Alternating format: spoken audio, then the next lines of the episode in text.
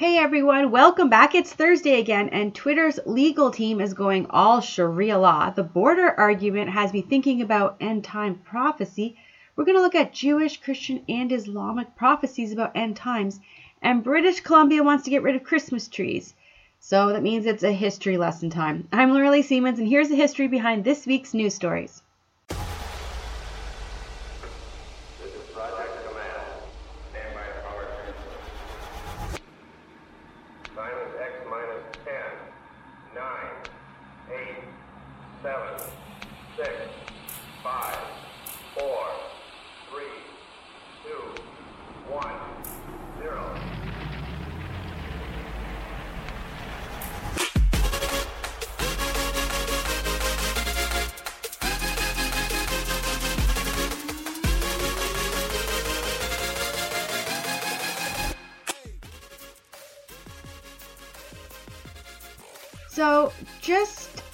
Start with a few announcements, this is actually going to be the last um, like new broadcast of the year. I'm going to take a couple of weeks break. Uh, I am first a wife and a mom, and I've actually done no Christmas baking yet, none, which is absolutely crazy. So I have so much to do next week, and then we have Christmas break, and my kids will be home, so I'm going to be hanging out with them. Um, it actually takes a lot of time to do the research for the history episode for each week, but there will still be a podcast. I'm going to take some clips from different episodes of the year and put them together to make an episode. So next week is going to be Everything UN. Also, even though I don't have a podcast, I do still have videos, which I may add to the podcast. I haven't decided yet. I have a Bible study, which is a daily Bible study, and we're going through the book of Daniel. Um, in January, we're going to be going through the book of Revelation, but you can't understand Revelation unless you have a really good, firm grasp on the book of Daniel. So if you want to understand those two books of the Bible, go to loreleiSiemens.com and click on videos. So let's start with our political correct rules for this week. When I first started this segment, I wondered if there would be something new every week, but I should not have worried because, yes, every week new rules are added. So, again, two new rules this week.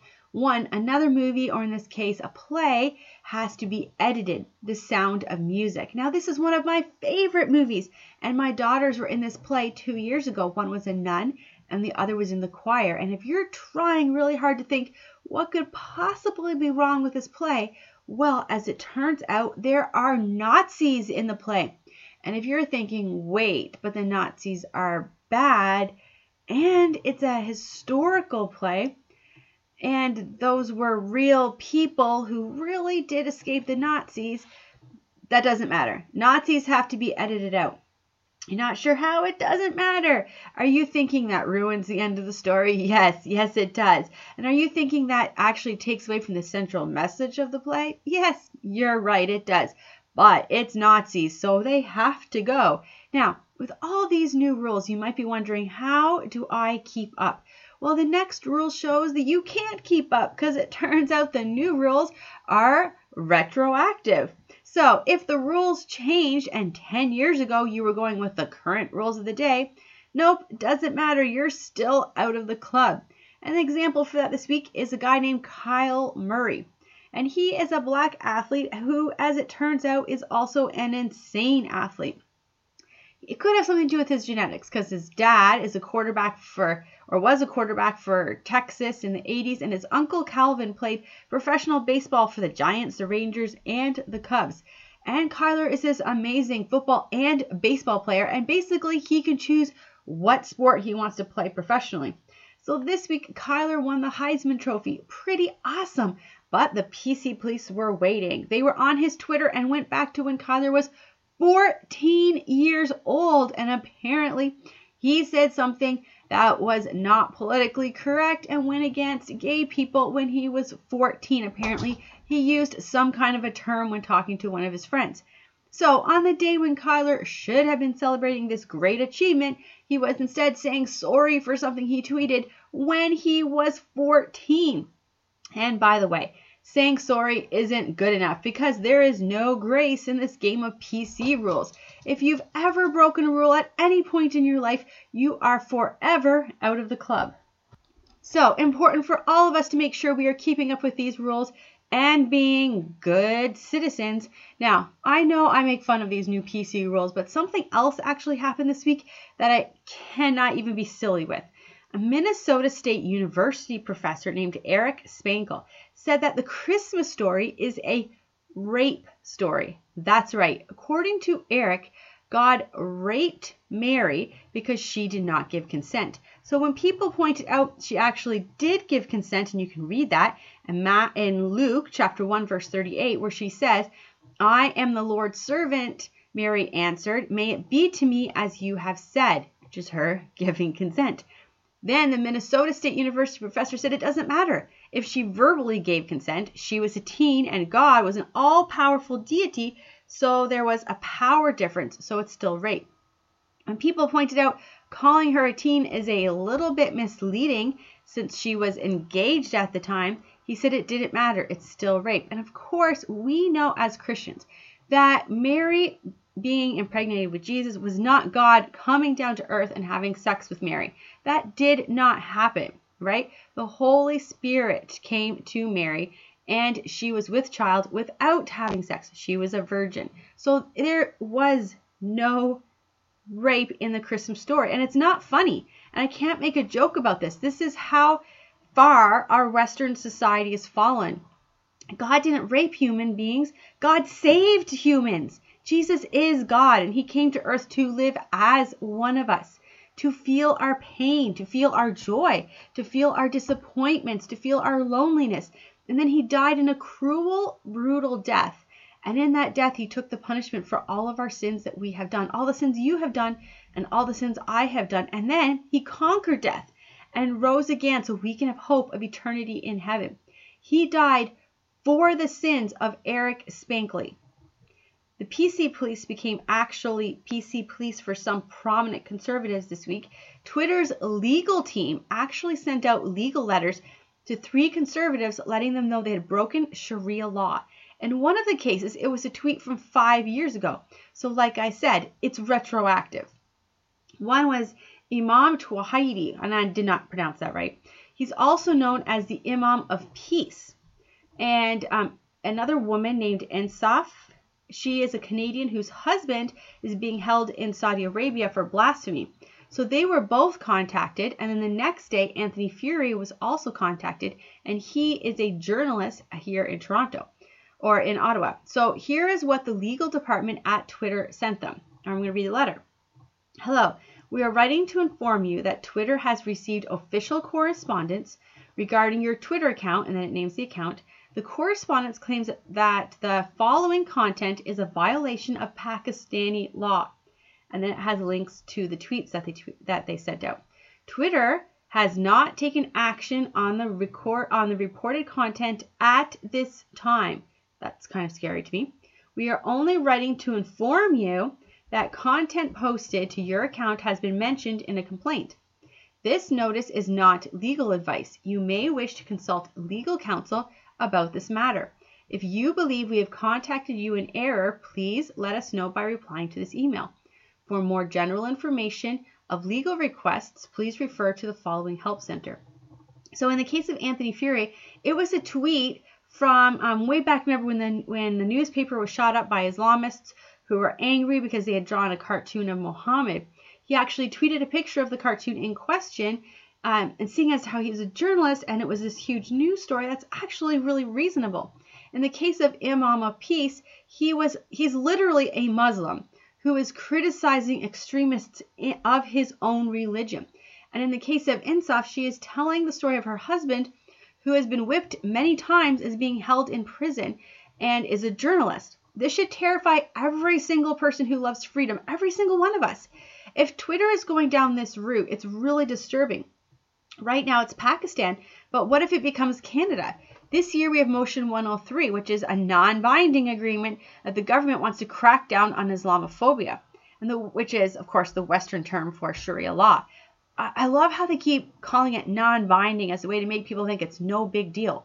But once it is a law, we are clearly moving in that direction. Will Twitter turn us into the police if we question Islam, even extremists? In the three cases that I mentioned, they were talking about terrorists or governments that were torturing their journalists. These are things that we not only should be allowed to criticize, we should be morally obligated to criticize. If you're thinking Canada would never allow Sharia law into our country, well, maybe not the Canada the way we have it now. But once our borders are open and Sharia loving people pour into our country and all get the right to vote and run for government, that will change very quickly. And if you're a parent and you want your children to have the same opportunities you have, you need to be concerned. The last two weeks, I've talked about the UN Migration Compact and the connection I see with Agenda 21 and Agenda 2030. And this week, Canada signed it.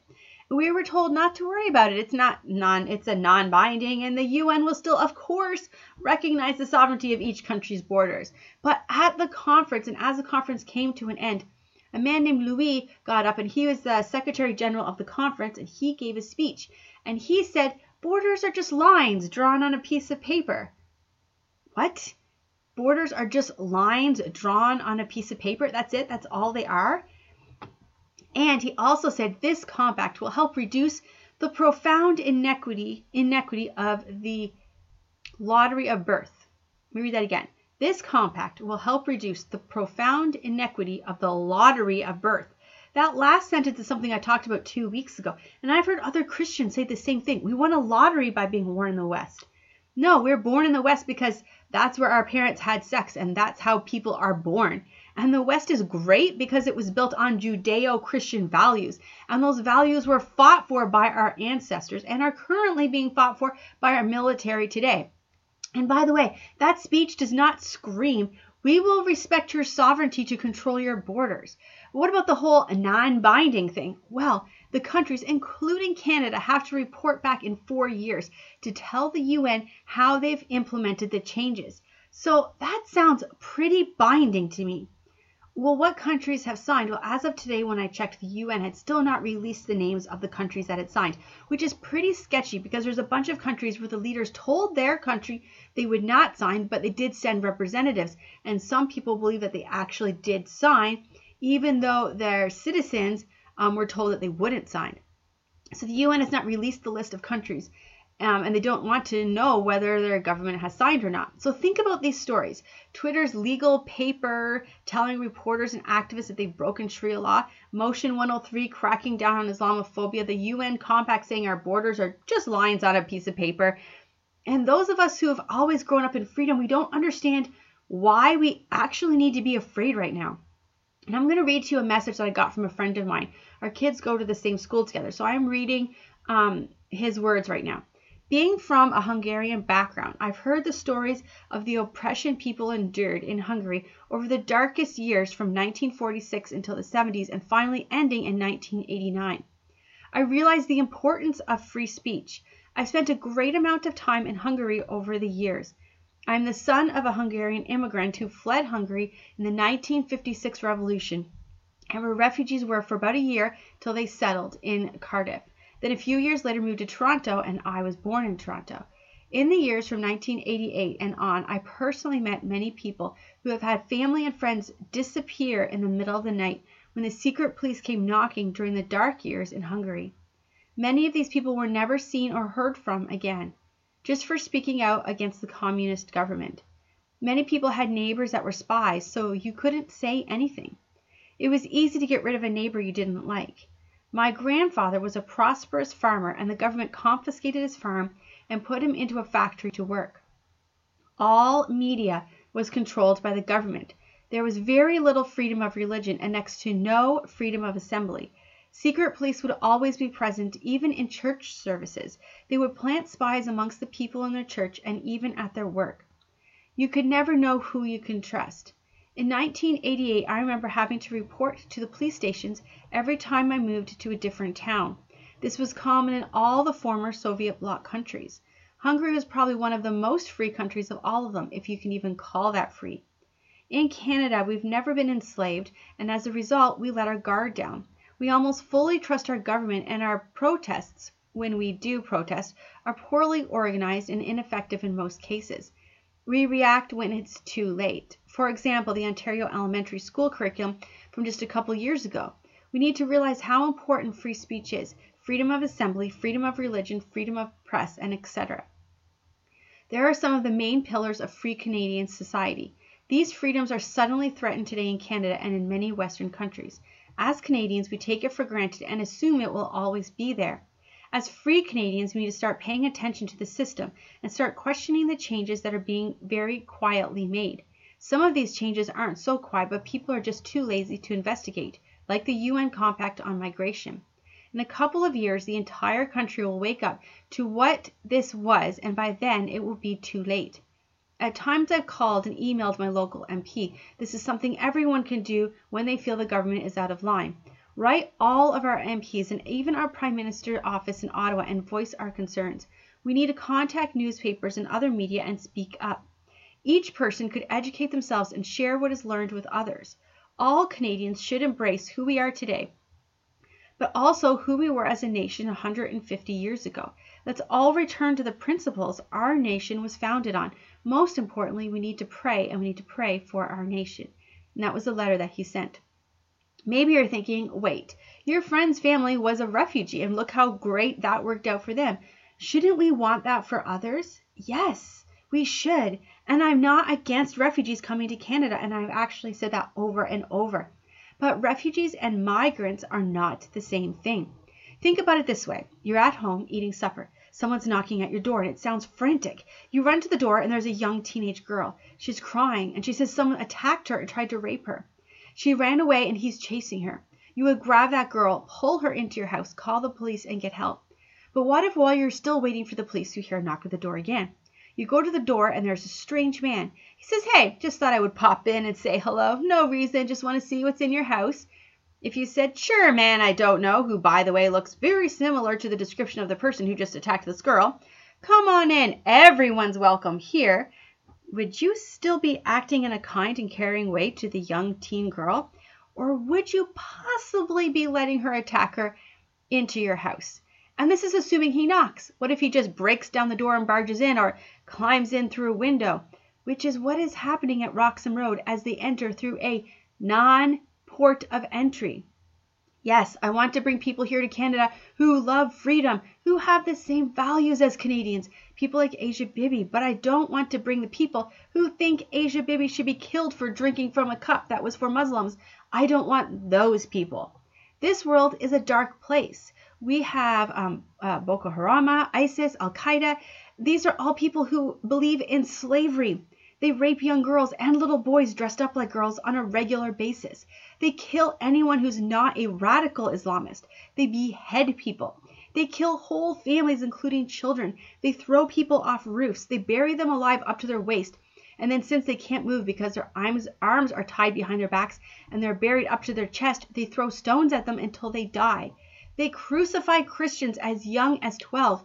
They've sawed in half a group of 15 year old boys. They burn people alive. They're evil, evil, evil to an extent that we cannot even comprehend.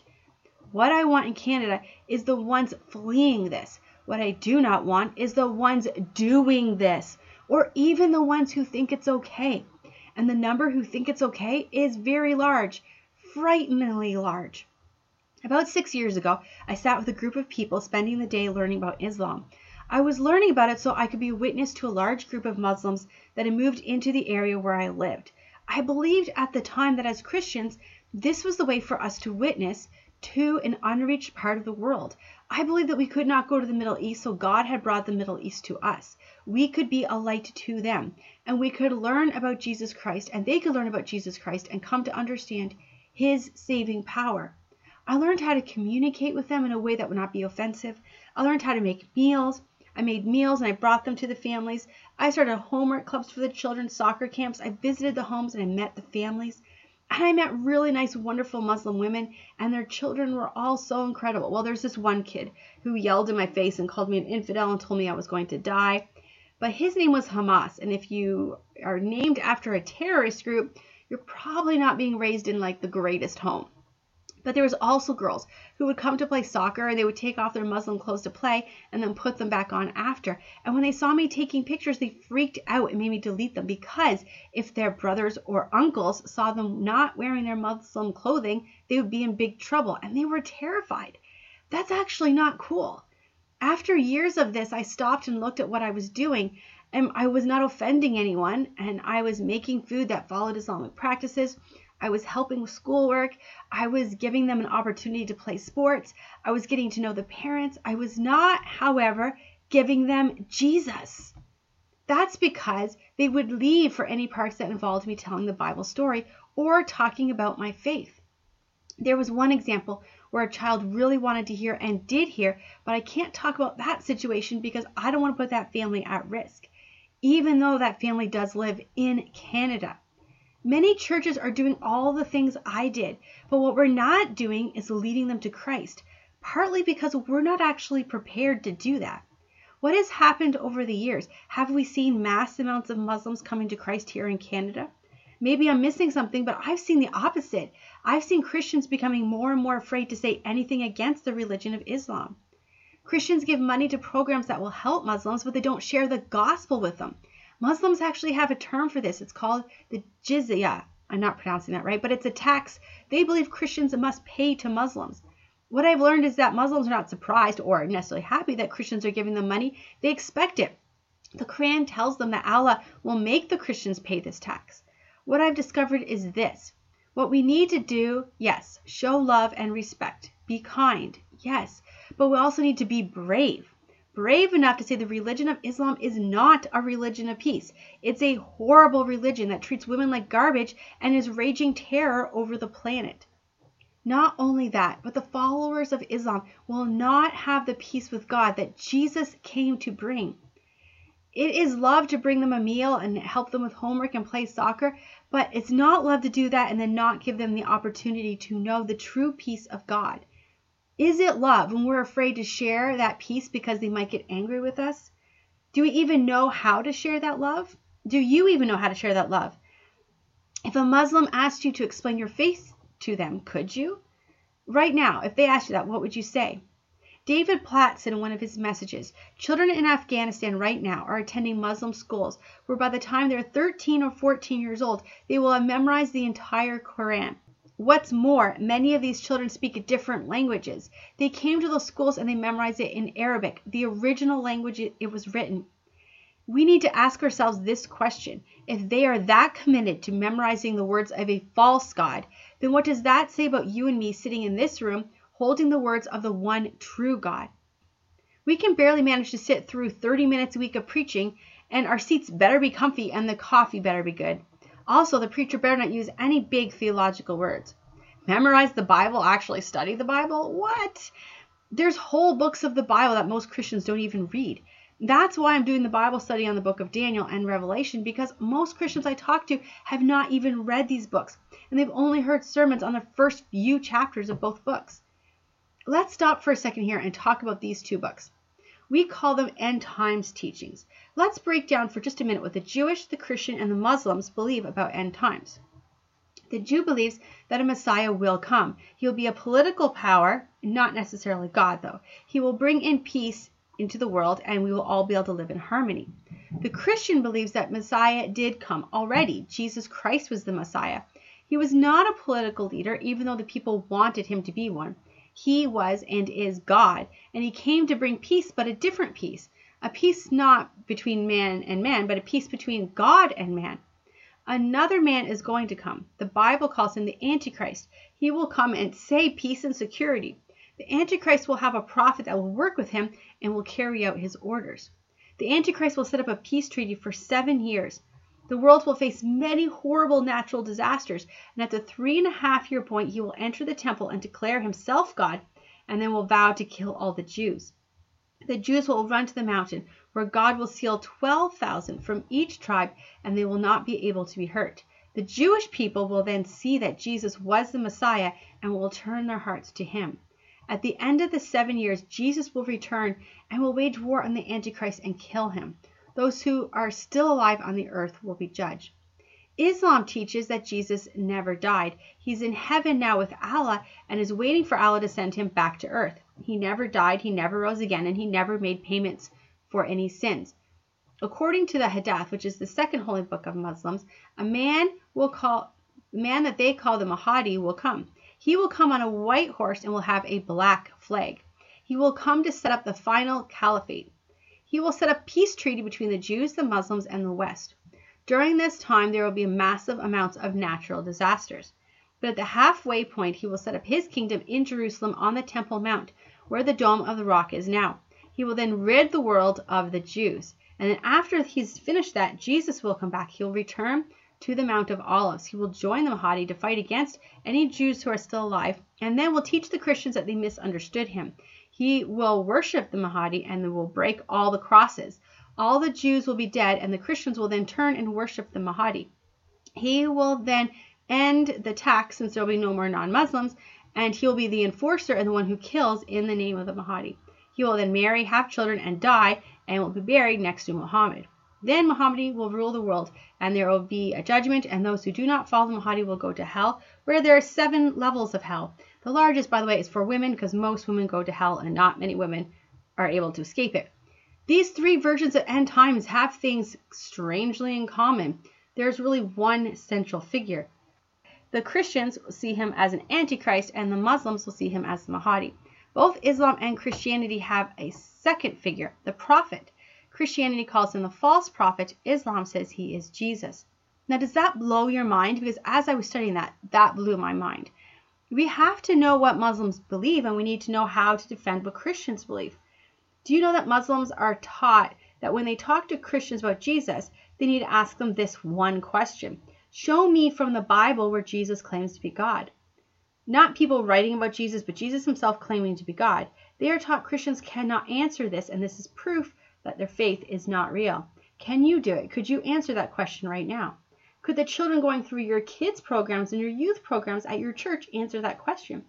Muslims are also taught that our Bible cannot be trusted because it's been translated too many times. If a Muslim said that to you, could you defend the Bible? Could you explain why the Bible can be trusted? If you're a pastor and you're listening to this, could your congregation explain how they know Jesus is God? Could they explain why the Bible can be trusted? We need to ask ourselves what we worship. Do we worship Jesus Christ or do we worship political correctness? Do we love, I mean, truly love the Muslim people enough? Do we love them enough to tell them that Islam is wrong? Or do we love ourselves and our personal reputation more? We're fine to allow Muslims to continue to follow the path that we know will lead them to death as long as people think that we're nice and politically correct. Maybe you're saying, but we don't have to get into debates with Muslims about faith. We don't need to witness to them. We just have to be kind to them. You know that saying, preach, and if you must, use words. That's not actually in the Bible, just so you know. We will love them to Jesus, but we won't actually tell them about Jesus. That's not really how it works. The Bible never said preach, and if you must, use words. The Bible said go into all the world and preach the gospel. Preach. We need to be preaching. And yes, I, that implies using our words we have this belief that if we criti- that it's people who criticize Islam that are causing people to be attracted to Islamic extremists. But what if I told you it's actually the exact opposite that's true? I talked to an ex-Muslim who said that they were told, just watch, the Christians just give us free stuff. It's Allah making them pay us pay us the, the tax. And watch, after a terror attack, when we show that Allah is great, you know when they say Allah Akbar, the Christians will immediately say that they stand with us and that our religion is one of peace. Here's an example of this. A man who lives in Toronto has been on the news many times, both in Canada and the United States, explaining in detail how he worked for ISIS and killed many people. He returned to Canada two years ago. Global News talked about this in, in their story. Uh, it's called As Government Prepares Response to Calls Bring ISIS Members to Justice, Some Walk Free. In this report, the man said, No kafir can touch me. A kafir is an unbeliever. He was saying, No unbeliever can touch me. The fact that he's not been arrested or even bothered by anyone, even though he's been in Canada for two years, is a sign to him that he was actually correct in going to ISIS. It's a sign to him that Allah is with him. This is what our PC culture does. It actually validates the evil ideologies that we are too afraid to condemn. The PC culture has two goals one, to shame us, to make us ashamed of our Western culture, history, and values, and secondly, to force us to accept or at least not criticize the culture, history, and values of those who hate us and consider themselves our enemy. I talked about the second one, but let's look at the first one. To be PC, we have to be ashamed of our culture, history, and values. This becomes obvious at the Christmas season. Every Christmas, there's stories of people and companies that don't want to say Merry Christmas or celebrate the history or culture of Canadians, really of Western civilization. I have a teacher friend that told me in their school there's no mention of Christmas. It's winter break, winter festival. The decorations are snowflakes and snowman. There's no Christmas in our schools where children will be learning the customs and values of Canadian society. The worst part is my friend didn't even think that was a big deal. She was actually shocked that I was outraged by it. This became clear lately in the story of a Christmas tree at Victoria Hall in British Columbia. A man named Ben is a city councilor in Victoria City, and he wants to get rid of Christmas trees, the lights, even poinsettias. He says that they are Christian and the Christian faith needs to not be paid for by taxpayers. This is our Canadian culture. We have decorated trees, lit Christmas candles, and sung Christmas carols since before we were even a nation. Celebrating Christmas is a huge part of being Canadian. But this is what the PC police want. They want us to erase our history and our culture make us feel ashamed of it. Interesting. The only Muslim on the council likes the lights in the trees and thinks they're actually really nice. So, where did the Christmas tree come from? Well, it goes all the way back to this man named Winifred Boniface. He was born in the year 675 and he was born into nobility. He wanted to serve God and as a young man became a monk. So, as Protestants, sometimes we can look at this part of history and think it's not our history because it's Catholic. However, Protestant faith had not been established. And while there were clearly bishops and monks who were not following Jesus, and some were actually quite evil, there were those who did follow Jesus, and I believe Boniface was probably one of those. Boniface became a missionary and traveled all over the known world of the time, and he landed in Germany. This was during the Middle Ages, and the Germans were worshiping Thor. They believed the great oak was an example of Thor. Boniface, to show them that Thor was not real, chopped down the great oak and then waited to show them that nothing would happen to him. Germans came to hear what Boniface had to say, and they were happy to hear about Jesus Christ, and they chose to abandon their faith in Thor and follow Jesus instead. As followers of Thor, they had decorated their homes with pieces of oak during the winter solstice. Boniface told them to instead look instead of looking at the great oak, they could look at the evergreen. The evergreen is always green, even in the harshest winters, and it's like an arrow that points to God. The tree could remind them that Jesus points us to God, and that Jesus is life, and that he will be with us even in the harshest times. The Germans began to cut down fir trees and hang them from their ceilings. Boniface was killed by pagans while he was reading the Bible to a group of Christians on Pentecost Sunday. But the idea of bringing the evergreens into the house in the winter continued. The Germans decorated the trees with apples as a reminder of the Bible story of Adam and Eve, and also over time added nuts and sugar candies. Then Martin Luther added candles to his tree as a reminder that Jesus is the light of the world. This caught on soon and this caught on, and soon all of the Lutheran people were adding candles to their trees. Then in 1848, Queen Victoria married Prince Albert. Prince Albert was from Germany, and Queen Victoria asked Prince Albert to do something in the palace at Christmas that would make him feel at home. And he put up a Christmas tree. The London News took a picture of the couple in front of the tree, and soon every home in England wanted a Christmas tree. As people moved from England to the Americas, the custom of the tree came with them. All across England and the Americas, people wanted trees, but there was a problem with fires. Trees with candles in them in the homes was not safe. But then a man named Edward Johnson, who worked with Thomas Edison, invented these tiny little light bulbs for Christmas trees, and the tradition of untangling those Christmas lights began. By 1900, only one out of five families in America had Christmas trees, but today almost everyone does. It's a tradition that's passed down and grown over time, and it's a beautiful thing. And it's a Canadian thing. We can trace it back to our English roots and our German roots. It's not a friendship tree or a winter tree or a festive tree, it's a Christmas tree. The thing is, we tried for years to take away the Christian symbolism of the tree, but even the most anti Christian city councilor can see it is Christian and it does still point people to God. As I finish up, we're going to listen to the Christmas Carol. This Christmas Eve marks 200 year anniversary of another German tradition that we have. Every Christmas Eve we must sing Silent Night, but it was first sung in Germany on Christmas Eve 1818, exactly 200 years ago this Christmas Eve. As you listen, remember the story. Jesus, God the Son, came to earth as a baby, lived a perfect life, and died as the Lamb of God to take away the sins of the world, your sins. He died and rose again and conquered death. And now, if you confess your sins and turn from them, you will be saved. But before he could rise again, before he could die, before he could heal people, before he could walk on water, before he could preach the Sermon on the Mount, he had to be born. He had to be a baby. I'm Laura Lee Siemens, and I'll see you again in the new year.